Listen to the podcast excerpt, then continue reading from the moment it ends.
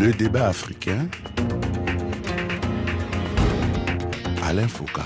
Ils ont investi les grandes artères de la plupart des capitales africaines, équipées de leur bol, avec sur le dos un enfant, l'air malheureux ou un non-voyant, un faux handicapé grave, et vous accostent à tous les feux tricolores, au marché ou sur les trottoirs.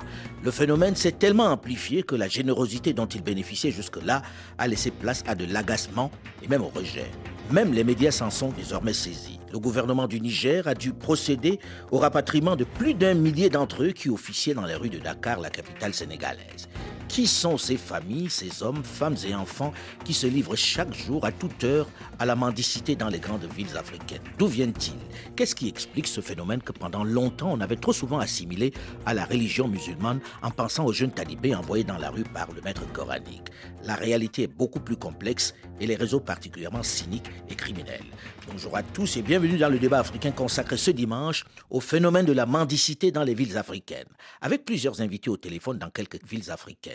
D'abord, Madame Fall Diéguy Diop, directrice de la Direction de la promotion des droits et de la protection des enfants au Sénégal. Bonjour, Madame Fall Diéguy Diop. Bonjour. Notre second invité est Monsieur Ibrahim Abdoulaye Diori, conseiller spécial du président de la République du Niger. Bonjour, Monsieur Diori. Bonjour, Monsieur Alain Foka. Troisième invité de ce plateau, Monsieur Lawan Magagi, ministre nigérien de l'action humanitaire et de la gestion des catastrophes. Bonjour, Monsieur le ministre Magagi. Bonjour, Alain Foka. Quatrième invité de ce plateau, M. Ousmane Ndiaye, le secrétaire général de la section des maîtres coraniques de la région de Diourbel au Sénégal, membre du Conseil national de la Fédération des écoles coraniques du Sénégal. Bonjour M. Ousmane Ndiaye. Bonjour M. Alain Foka. Merci. Alors j'ai envie de commencer en posant la question justement aux maîtres coraniques. Est-ce que la mendicité est inhérente à l'apprentissage du Coran? Est-ce qu'il faut absolument envoyer des enfants dans la rue pour mendier? Non. Là, je dis non. Mais permettez-moi quand même, Michel Alain Foka, si vous permettez de partir d'un postulat. Mais rapidement, puisqu'on n'a pas beaucoup de temps. Voilà, très rapidement, mon premier postulat va porter sur la dignité humaine qui est sacrée. Mm-hmm. Bon, les lois aussi dans nos pays où les conventions, quelle que soit leur nature, sont soumises au biais des réalités socio-culturelles et des aléas économiques. Également, il y a la problématique de la pauvreté. Mais revenons exactement sur votre question. Il est clair, net, que l'apprentissage du Saint-Coran n'est pas la mendicité n'est pas inhérente à l'apprentissage du Saint-Coran. Ça c'est très clair. Maintenant, quelques facteurs ont fait que on voit parfois des enfants, des talibés dans la rue qui demandent de l'aumône, demandent de la pitance, de quoi mettre sous la dent. Alors ça se dit à d'autres facteurs, mais ce n'est pas inhérent, ce n'est pas un texte religieux, ce n'est pas parce qu'on apprend le Coran qu'on doit aller forcément... Mais qui envoie ces enfants dans la rue, ces talibés dont vous parlez? Et pourquoi? L'argent c'est pour qui? Non, attends. Moi, la mendicité que je parle, je ne parle pas de la mendicité de l'argent. Parce que quand il s'agit de l'argent, ce qui est consacré au niveau des écoles coraniques, c'est que les écoles coraniques sont des séminaires, c'est-à-dire lieux d'apprentissage et de résidence des apprenants. Alors, c'est des écoles communautaires. Alors, avec l'urbanisation avancée, ils sont dans les villes. Maintenant, l'école est gratuite. Les Dara sont dans la plupart du temps sont gratuites traditionnellement. Alors maintenant, aux heures de repas, on demande aux enfants d'aller voir la communauté pour avoir de quoi mettre sous la dent et retourner continuer les apprentissages. Mais quand il s'agit maintenant d'un enfant qui est dans la rue et qui commande de l'argent, ça c'est un autre problème qui n'est pas lié à l'apprentissage du Coran et ce n'est nullement sur instruction d'un maître coranique vraiment qui serait sérieux. Je voudrais qu'on soit suffisamment clair, si j'ai bien compris, et si ceux qui nous écoutent aussi ont bien compris. Cela veut dire que concrètement, on n'a pas donné de l'argent à ces talibés-là, que si l'on donne de l'argent, on n'est pas dans le cas du Coran. Il faut leur donner à manger, mais pas de l'argent. C'est bien ça? C'est ça, toute la vérité. C'est une vérité absolue, ça. Donc ceux qui nous écoutent doivent se dire, je ne donne plus de l'argent à ces jeunes talibés, je dois leur donner à manger. Voilà. Bien. Alors, on a vu le phénomène s'amplifier et ceux qui sont dans les carrefours, dans les ronds-points, au feu tricolore, sont généralement des gens qui demandent de l'argent. On a constaté qu'il y a un grand nombre en Afrique de l'Ouest et qui arrivent même en Afrique centrale, qui viennent du Niger. J'ai envie de poser la question au ministre Lawan Magagi. Comment expliquer qu'il y ait cette communauté qui vient du Niger et d'où vient-elle cette communauté? Comment ça s'explique? Bien, merci. Effectivement, au Niger, d'ailleurs, je dois dire, la mendicité, elle est aussi vieille que le monde, mais malheureusement, ici au Niger, depuis une trentaine d'années, il y a une forme de mendicité qui est née et celle du départ des femmes avec des petits-enfants. Une femme, mère de famille, peut prendre 4 à 5 enfants avec des enfants de voisins pour quitter le Niger, aller soit vers l'Algérie ou vers les pays de la CEDEAO pour mendier. Et malheureusement, c'est une réalité depuis une vingtaine d'années de cela. En 2011, le gouvernement du Niger a déjà pris la décision d'interdire le départ vers l'Algérie, avec le drame qu'il y a eu au niveau du désert, avec 92 décès. 92 décès, des personnes mortes dans le désert de soif parce qu'elles s'étaient égarées. Les mères et les enfants qui passaient en mendicité. Mmh. Et à partir il y a de cela 2 ans, donc ces mendiants sont en train d'aller vers la partie sud du Niger et la partie ouest, notamment la Côte d'Ivoire, le Bénin, le Togo, et le Nigeria et le Sénégal. Ils vont même plus bas, puisqu'on les retrouve aussi en Afrique centrale de plus en plus. On les retrouve au Cameroun, à Douala, on les retrouve au Gabon, à Libreville. Ils vont beaucoup plus loin désormais, oui, vers le sud. Et j'en ai discuté, j'ai eu la chance d'en discuter avec le président qui disait qu'il s'était personnellement rendu dans un village pour combattre le phénomène avec l'aide des chefs locaux. Alors, quels sont ces villages qui produisent ces mendiants-là? Et c'est quoi le réseau qui s'est installé, qui s'est construit autour de ce commerce, finalement, qui est une question de traite négrière? Les villages qui sont les plus concernés, en tout cas après les 80%, il y a particulièrement 2 départements, le département de Kantché et le département de Magaria, dans la région des Zinder. Mais d'une manière générale, on en trouve en petite quantité dans pratiquement tous les départements du Niger, dans pratiquement tous les départements, on en trouve. Si vous venez dans la ville de Niamey, vous allez voir beaucoup de talibés, des médias et des mendiants qui sont en train de circuler le long des feux rouges. Ils viennent de partout. Donc, mais principalement, c'est le département de Kantché et de Magaria qui sont les plus concernés. Mais pourquoi ces départements-là, ça s'explique par quoi? Parce qu'on a ramené 1000 et poussières de mendiants de Dakar et qui viennent à peu près de la même région. Comment ça s'explique que ce soit cette région-là qui fournisse autant de monde, autant de mendiants? Dans un premier temps, il y a de cela 20 à 30 ans, en fait, on considérait que c'est le fait que la population, c'est les zones les plus denses du Niger. La densité de la population dans ces départements est la plus forte. Si vous prenez l'hectare en matière d'agriculture de la zone arabe, au Niger, en moyenne, c'est 0,25 hectares par ménage. Mais dans les départements de Magaria et surtout de Kantché, nous sommes à inférieur de 0,2. Nous sommes à peu près à 0,17 hectares. Donc on pensait que le fait qu'ils n'arrivaient pas à produire suffisamment à manger pour les 12 mois, que dans la période de soudure, ces gens partaient. Mais malheureusement, tout récemment, des études ont été faites, ont montré que c'est rentré dans les mœurs des femmes de ces zones-là, pour qu'elles puissent prendre même en location des enfants, des petits-enfants, pour aller avec eux. C'est pourquoi le gouvernement a pris des dispositions pour interdire cela. C'est quand même grave ce à quoi on assiste, Ibrahim Diori. La location des enfants, vous êtes au courant de cela, que ces gens-là qui sont sur le bord de la route louent souvent des enfants pour venir faire de la mendicité. Ils font des kilomètres et des kilomètres pour s'installer sur des trottoirs. Oui, M. Foka, effectivement, ils font des kilomètres. Et je pense que de toutes les façons, le gouvernement... Je parle sous le contrôle des ministres de l'action humanitaire et des catastrophes, va devant entreprendre des études socio-anthropologiques pour faire un peu la lumière de pourquoi ces gens-là quittent de très loin pour se retrouver à Niamey, dans les affaires de Niamey, ou au-delà des frontières nigériennes. Parce que vous voyez quand même, Dakar, c'est à plus de 2700 km de Niamey, et c'est pas gratuit quand même pour y aller. Donc, il y a forcément un phénomène de réseau.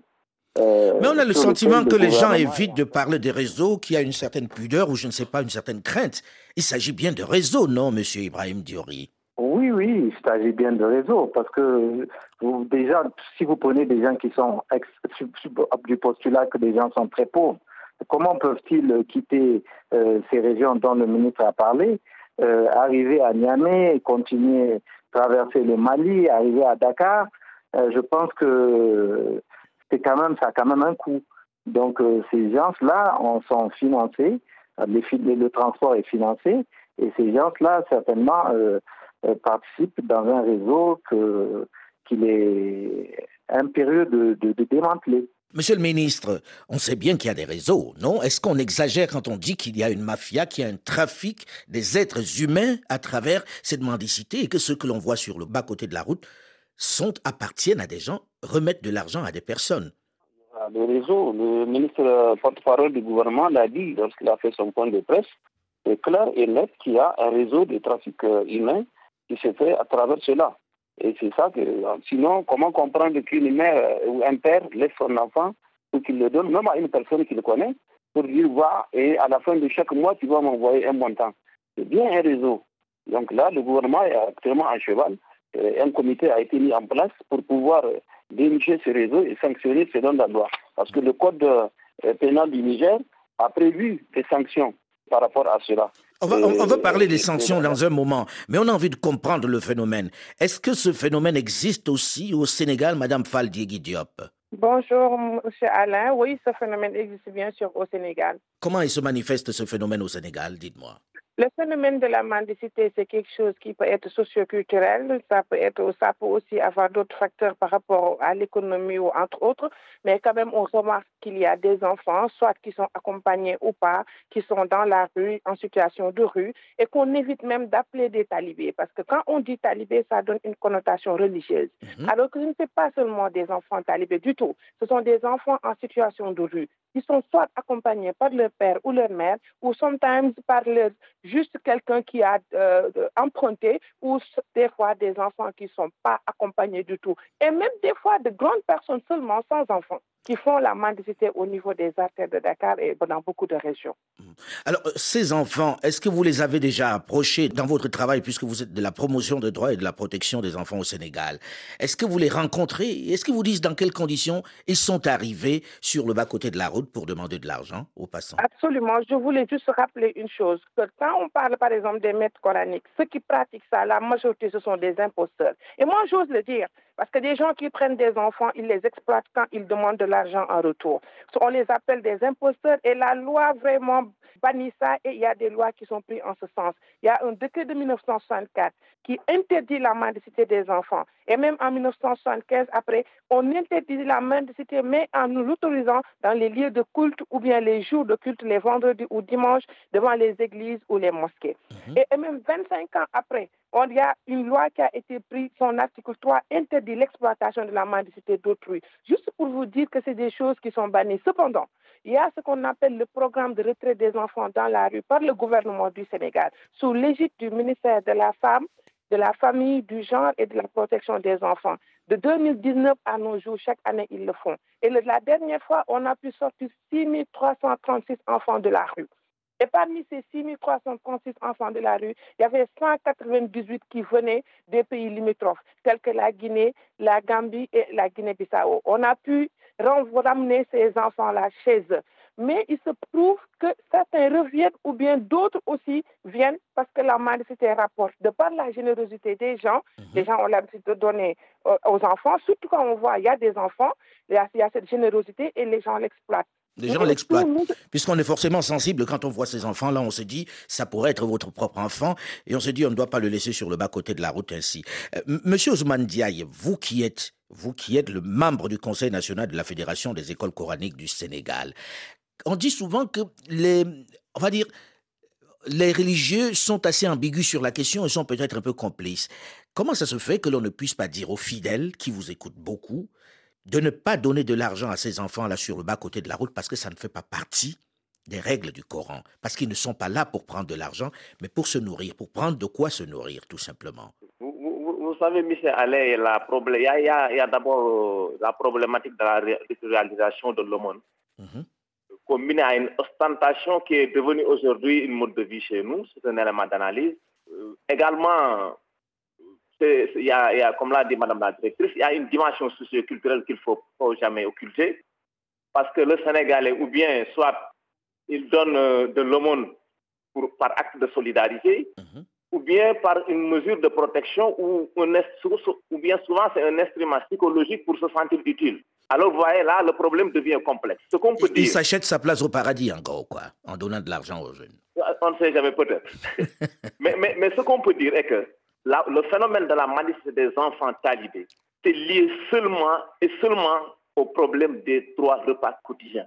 Au-delà de cela, toute forme de mendicité est bannie par les écoles coraniques. Mais pourquoi on ne le dit pas à la mosquée, à ceux qui viennent à la mosquée en disant « Arrêtez de leur donner de l'argent sur la route parce que vous entretenez un réseau, vous feriez mieux de leur donner à manger ». C'est simple à dire à la mosquée. C'est très important parce que aussi, devant les constats d'échec, parce que depuis Madame la directrice l'a dit, depuis 1964, on a essayé par des dispositions pénales de faire face au phénomène, ça ne marche pas. Alors c'est le moment d'avoir d'autres approches. C'est-à-dire, comme vous dites, d'approcher les imams ou les porteurs de voix. Pourquoi pas aller vers une approche de clarification des valeurs qui pourrait sensibiliser les... Parce que tant que la perception de l'État n'est pas conforme aux perceptions sur la question de la grande partie de la population, les dispositions pénales n'arriveront jamais au bout du phénomène. C'est ça la vérité. Donc je pense que, comme vous dites, ça c'est un début de solution. C'est-à-dire qu'il faut aller vers la sensibilisation, mais une sensibilisation d'abord par une approche de clarification des valeurs pour dire aux gens. Et également aussi, nous devons aller aussi vers la réinterrogation de nos formes de solidarité. Parce que c'est une solidarité, mais elle est éparpillée.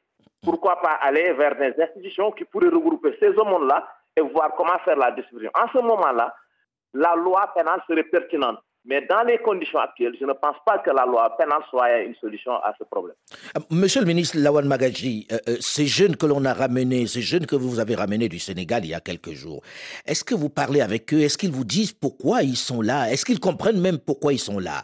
Non, les jeunes, non, c'est des petits-enfants de 3 ans à 7 ans. Ce n'est pas des grands-enfants, c'est des petits-enfants de 3 à 7 ans qui sont partis avec ces femmes et ces hommes. Qui ne sont pas leurs parents très souvent, qui très souvent ne sont pas leurs parents. Oui, et beaucoup. Beaucoup n'ont pas leurs parents dans le groupe. C'est un groupe organisé et effectivement, dès leur retour, ils ont été pris en charge au niveau de Niamey et ont été donc reconduits chacun au niveau de son village. Donc la situation est ainsi qu'elle s'est présentée à nous. Sinon, on sait très bien que ces dames et hommes qui partent avec des petits-enfants, ils prennent toujours des petits-enfants qui n'ont pas un âge avancé pour savoir ce qu'ils font. Mais lorsqu'on écoute ça, c'est quand même assez grave, monsieur le ministre. On se dit qu'il y a des enfants qui font l'objet de traite. Est-ce que ce n'est pas le rôle de l'État, mais de s'attaquer de façon ferme à ce commerce des êtres humains? Est-ce qu'il suffit de les ramener dans leur village où ils risquent de repartir? La loi 63 de 1963, la loi 63-03 du 1er février 1963 a dit ceci. Les parents de mineurs de moins de 18 ans, pas même 7 ans, de moins de 18 ans, se livrant habituellement à la mendicité, tous ceux qui les auront invités à mendier ou qui en tirent sciemment profit seront punis d'emprisonnement de 6 mois à 1 an. Elle existe depuis 1963, cette loi, dans le code pénal. Mais pourquoi on ne l'applique pas? Du code pénal. En fait, on a commencé à l'appliquer à partir du refoulement qu'on avait reçu de l'Algérie. Dites-vous, en moyenne, 7 à 10 000 personnes sont refoulées de l'Algérie pratiquement chaque année, depuis 4 à 5 ans. Ah, quand même. Ah oui, c'est pas une première. Mais alors, on se dit, pourquoi est-ce qu'on ne s'attaque pas au cœur même du système, au cœur même du réseau, puisqu'on sait que ceux qui sont en train de le faire, on sait les villages d'où ça vient. Qu'est-ce qui fait qu'on n'aille pas là-bas? Mais on les prend et puis on fait fonctionner la loi. Comme l'a dit Madame la directrice du Sénégal, c'est une question socio-culturelle.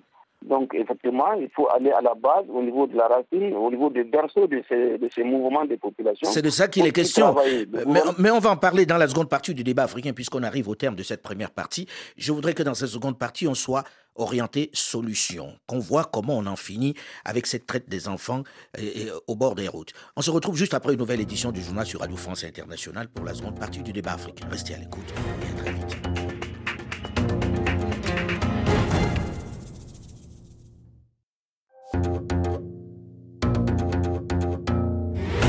Le débat africain, Alain Foka. Comme de véritables essaims d'abeilles, ils se sont progressivement abattus sur les grandes artères de nos villes africaines, avec des enfants en bas âge, des bébés au dos, des handicapés, des non-voyants, de faux blessés graves. Ils tiennent la plupart des artères les plus fréquentées. Avec leur bol, l'air misérable éprouvé, ils frappent au carreau des voitures en attente au feu tricolore, toujours accompagnés de nombreux enfants. Comment expliquer cette prolifération des mendiants dans les villes africaines? Qui sont-ils? Et tous ces enfants qu'ils affichent, qu'ils présentent pour nous attendrir, sont-ils vraiment les leurs? Comment y mettre un terme? Bonjour et bienvenue à tous ceux qui nous rejoignent seulement maintenant dans la seconde partie du débat africain consacré ce dimanche à ce phénomène, avec plusieurs invités au téléphone dans quelques villes africaines. D'abord, Madame Fall Diéguy Diop, directrice de la direction de la promotion des droits et de la protection des enfants au Sénégal. Notre second invité est M. Ibrahim Diori, conseiller spécial du président de la République du Niger. Troisième invité, M. Lawan Magagi, ministre nigérien de l'action humanitaire et de la gestion des catastrophes. Notre quatrième invité, M. Ousmane Ndiaye, le secrétaire général de la section des maîtres coraniques de la région de Diourbel au Sénégal, membre du Conseil national de la Fédération des écoles coraniques du Sénégal. Voilà pour nos invités. Je voudrais, dans cette seconde partie, que nous soyons très orientés, on va dire solution. Ces enfants que l'on voit sur le bas-côté de la route, qui sont avec ses parents, que faut-il faire pour les enlever de la rue, pour les sauver de cet engrenage, Madame Fall Diéguy Diop? D'abord, appliquer la loi. Il y a une loi de 2005, comme je vous avais dit, qui sanctionne l'exploitation de la mendicité, d'un emprisonnement de 2 à 5 ans, d'une amende de 500 000 à 2 millions de francs CFA. Qu'on applique la loi dans toute sa rigueur, d'abord. Ensuite, il y a une approche qui a été annoncée tout à l'heure et cette approche est bien faite par le ministère à travers notre direction. On a sensibilisé. Il y a plus de 68 émissions qui ont été faites à travers des télévisions nationales, en plus des radios communautaires avec qui on a contracté des conventions afin de sensibiliser sur les dangers qui sont liés à la mendicité. Et pour terminer, on a invité à des séminaires les maîtres coraniques qu'on a expliqué. Eux aussi, je vous parle de vrais maîtres coraniques, qui savent que c'est interdit même, que le respect de la dignité humaine se trouve un des principes fondamentaux de la religion et que la mendicité a été acceptée dans la religion pour que les enfants puissent connaître l'humilité, pour que les enfants puissent accepter l'autrui comme il est. Et ça a été biaisé. Nous, donc, ces trois actes ont été posés même par le gouvernement du Sénégal. Mais ce qui se pose maintenant, il y a des étrangers qui viennent. Il faut accepter qu'il y a une ceinture autour du Sénégal. Il y a la guerre de part et d'autre. Et ces gens, il y a beaucoup de gens qui viennent au niveau du Sénégal et ce n'est pas interdit parce que ce sont des citoyens de la CEDEAO. Ils viennent. Quand ils viennent, nous, ce qui nous intéresse, c'est de faire sortir ces gens-là de la rue, qu'on les mette à l'abri et de prendre contact avec leur pays d'origine, leur ambassadeur, qu'ils viennent ramener ces gens-là, là où ils doivent être. C'est ce qui vient de se passer avec le Niger, qui est venu rapatrier plus de 1000 personnes de Dakar. Mais lorsqu'on prend de façon froide ces jeunes et qu'on les ramène dans leur famille, on n'a pas résolu le problème, puisque la famille risque de les convier à nouveau à une autre personne qui va les amener encore mendier dans un autre pays. Au-delà de ça, au-delà du retrait, je vous avais dit, annoncé qu'il y a un programme de retrait. Au-delà du retrait, il y a un programme de réinsertion socio-économique qui suit. Quand on retire l'enfant de la rue, c'est le premier acte. On l'amène dans un centre pour l'identifier. On l'identifie pour voir si c'est un national ou bien un international. On le ramène chez lui, on regarde sa famille. Si c'est une famille vulnérable, parce qu'il y a des familles de riches qui laissent leurs enfants avec les marabouts et qui exploitent ces enfants. Si c'est un groupe vulnérable, le ministère accompagne. On trouve des financements aux parents, à la femme, par exemple. Si c'est l'enfant qui doit aller à l'école, on le retourne à l'école. Oui, mais lorsque l'enfant a 2 ans, ne parle pas encore 3 ans, parce que la plupart de ce qu'on a vu sur le bas-côté de la route, avec les mamans, avaient moins de 3 ans, hein? En général, ce ne sont pas des Sénégalais. Moi, j'ai des chiffres là devant moi. Parmi les Nigériens, ceux qui étaient là, c'est 528 enfants de moins de 2 ans qui étaient là. 528 de moins de 2 ans. Oui, accompagnés de 162 hommes et de 173 familles, c'est-à-dire maris et femmes. Pour le vendredi 25 mars 2002, à bord de l'avion, il y avait 571 personnes, dont 53 bébés de moins de 2 ans. Le samedi 26 mars, il y avait 535 personnes à bord de l'avion, dont 143 bébés de moins de 2 ans. Ça, ce n'était pas des Sénégalais. Mais c'est rare de voir un Sénégalais de moins de 2 ans accompagné de sa mère au niveau de la rue. Parce qu'en général, ceux qui viennent, les Sénégalais, ça, ils ont entre 7 ans, 8 ans, 9 ans, 10 ans. C'est cela qu'on a recensé dans la rue, qu'on ramène à l'école ou bien qu'on essaie de trouver une formation professionnelle. Alors, Monsieur le ministre Lawan Magagi, vous qui êtes le ministre nigérien de l'action humanitaire et de la gestion des catastrophes. Là, Madame Fall Diéguy Diop évoque ce que l'on a ramené au Niger, qui étaient majoritairement des enfants en dessous de 3 ans.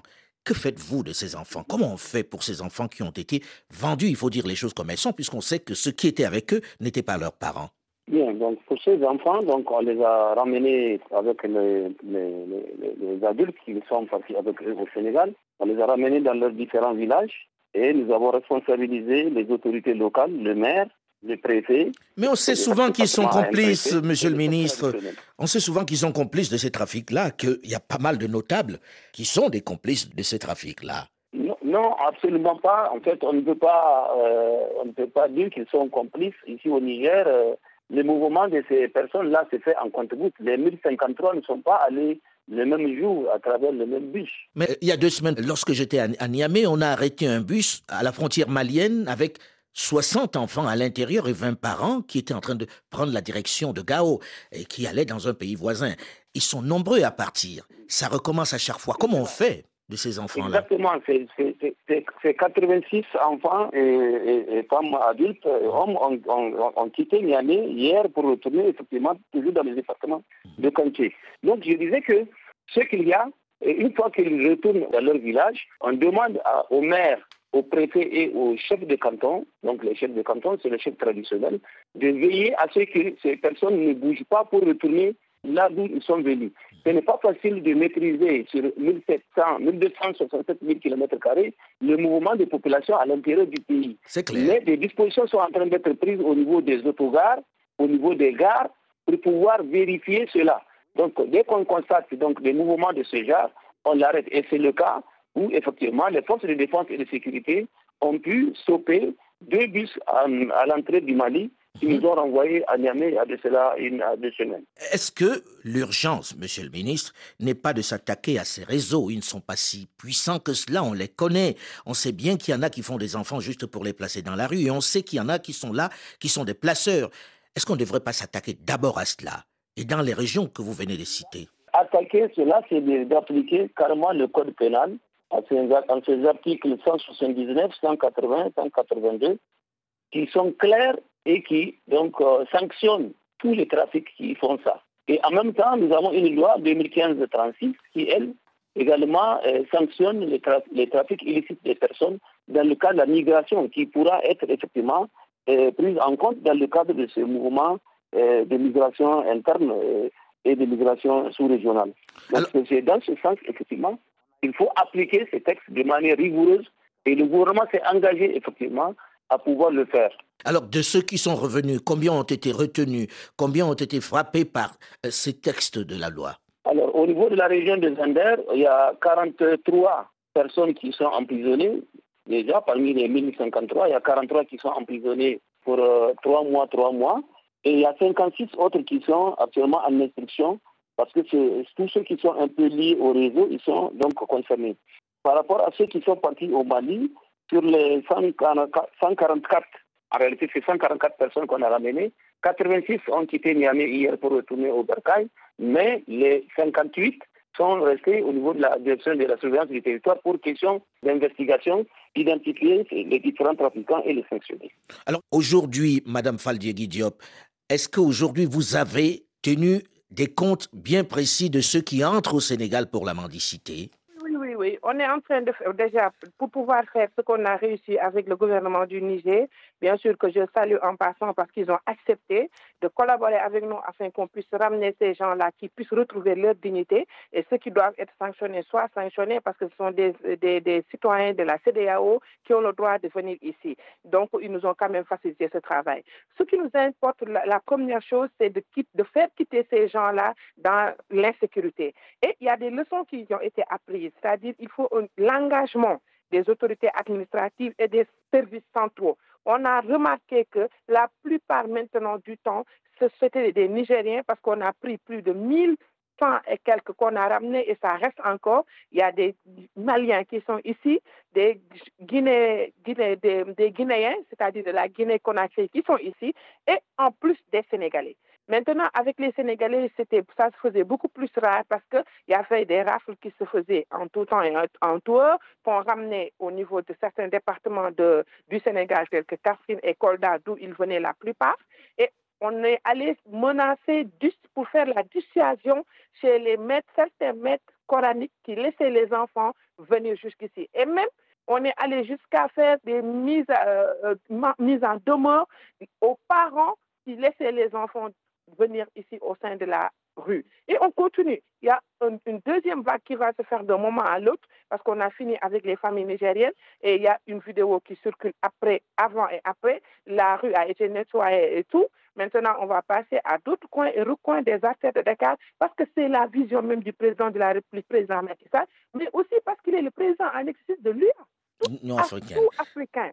Là où il se trouve, il a l'obligation de veiller sur lui et que les droits premiers et fondamentaux des enfants soient respectés. Moi, c'est ce qui m'intéresse en premier lieu. Alors, il y a un certain nombre de personnes qui ont dit qu'il faudrait que les écoles coraniques, que les maîtres coraniques et les imams fassent aussi le ménage. Est-ce que vous avez le sentiment, M. Ousmane Ndiaye, que ça se fait, que l'on en parle dans le milieu, on va dire, religieux sur place?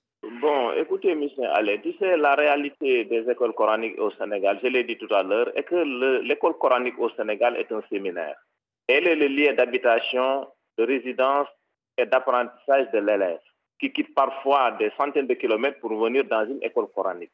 Dans ce cas, il se pose d'abord un problème de budget. Si le maître coranique n'a pas les moyens et il n'a pas un appui extérieur quelque part, ce qu'il peut faire, c'est de demander aux enfants d'aller demander de quoi mettre sous la dent, mais dans des heures précises.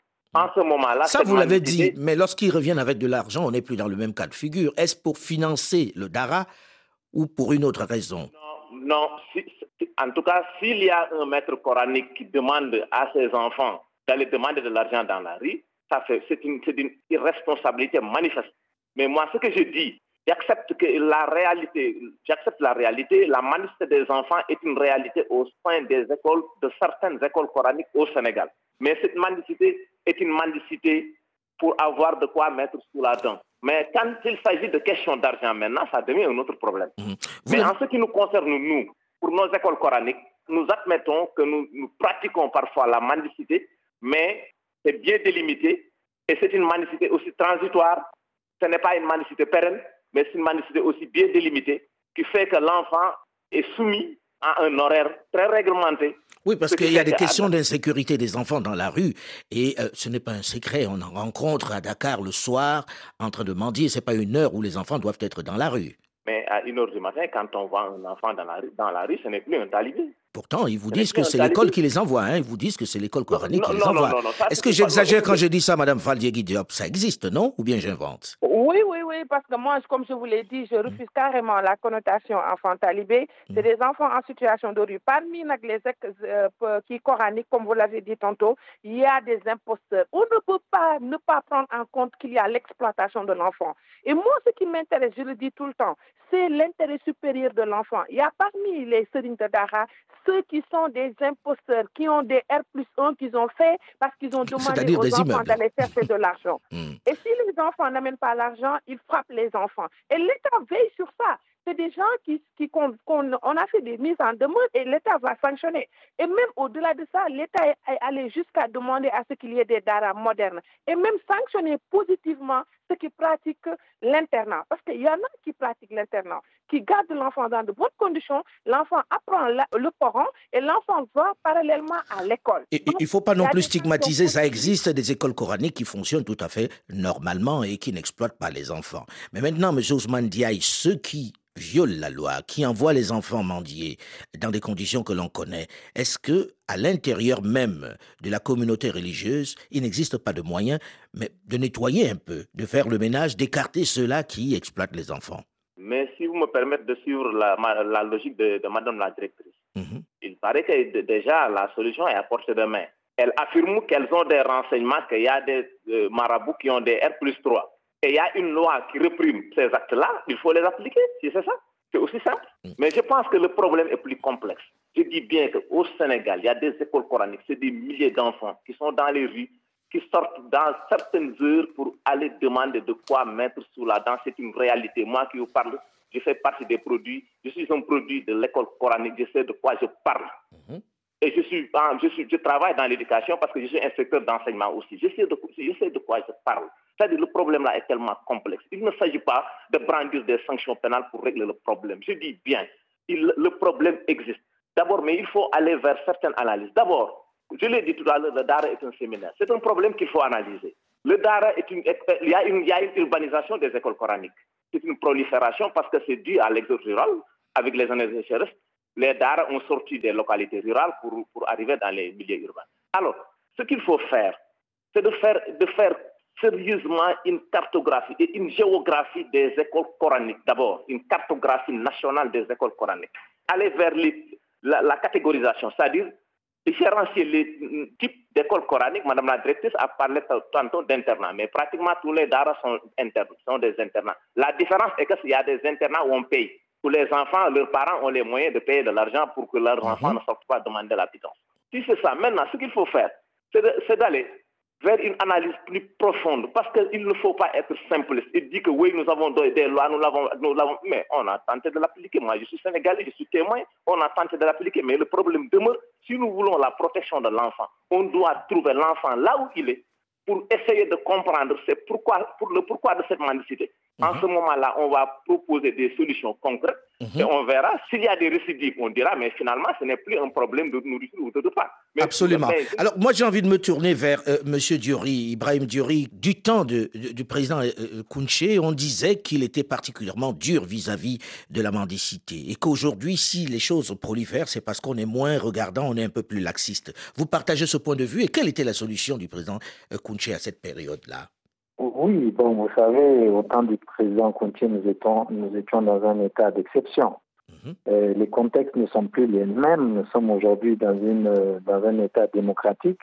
Et tout ce que nous avons dans un état démocratique, c'est la Constitution et les lois. Donc, il y a des lois qui existent. Moi, je pense que c'est tout à fait normal que dans un état d'exception, les mesures soient plus dures. Parce que la loi, c'est celui qui tient le bâton. C'est le chef, oui. C'est le chef, voilà, exactement.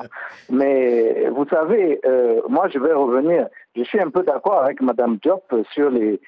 C'est vraiment des facteurs socioculturels sur lesquels il faut se pencher.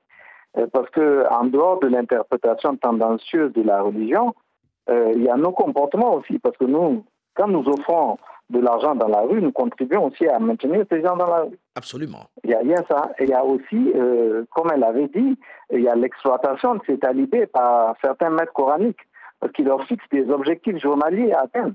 Quand ils ne les atteignent pas, ils sont objets d'intimidation ou carrément de châtiment corporel. Nous avons des vidéos qui ont circulé sur cet aspect.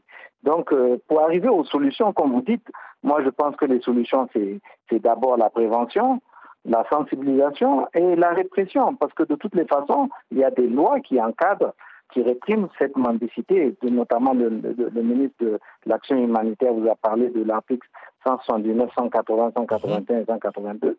C'est vrai qu'il y a beaucoup de pression, nous sommes dans un pays où il y a beaucoup de pression sociale, mais il y a un moment donné, il faut dire stop, il faut vraiment prendre des taureaux. Sinon, on se retrouve à perdre des générations d'enfants. Absolument. Et c'est un peu ça la réflexion du président Mohamed Bazoum qui me faisait la réflexion la semaine dernière en disant on va être assez rigoureux là-dessus, assez dur là-dessus pour que s'arrête cette pratique de facilité qui ternit l'image du Niger à l'international. Je dois préciser que ce phénomène n'est pas seulement lié au Sahel. On le retrouve également dans les pays d'Afrique centrale et de l'Est. Et pour être tout à fait complet, il n'épargne pas les autres continents. Ici à Paris, nous avons vu défiler les ressortissants de presque toutes les régions du monde. On y reviendra bientôt. Le débat africain s'est terminé pour aujourd'hui. Delphine Michaud, Olivier Raoul et Alain Foka, nous vous souhaitons une bonne fin de week-end et vous donnons rendez-vous la semaine prochaine, même heure, même fréquence. Dans un instant, une nouvelle édition du journal sur Radio France Internationale. Restez à l'écoute et à très vite.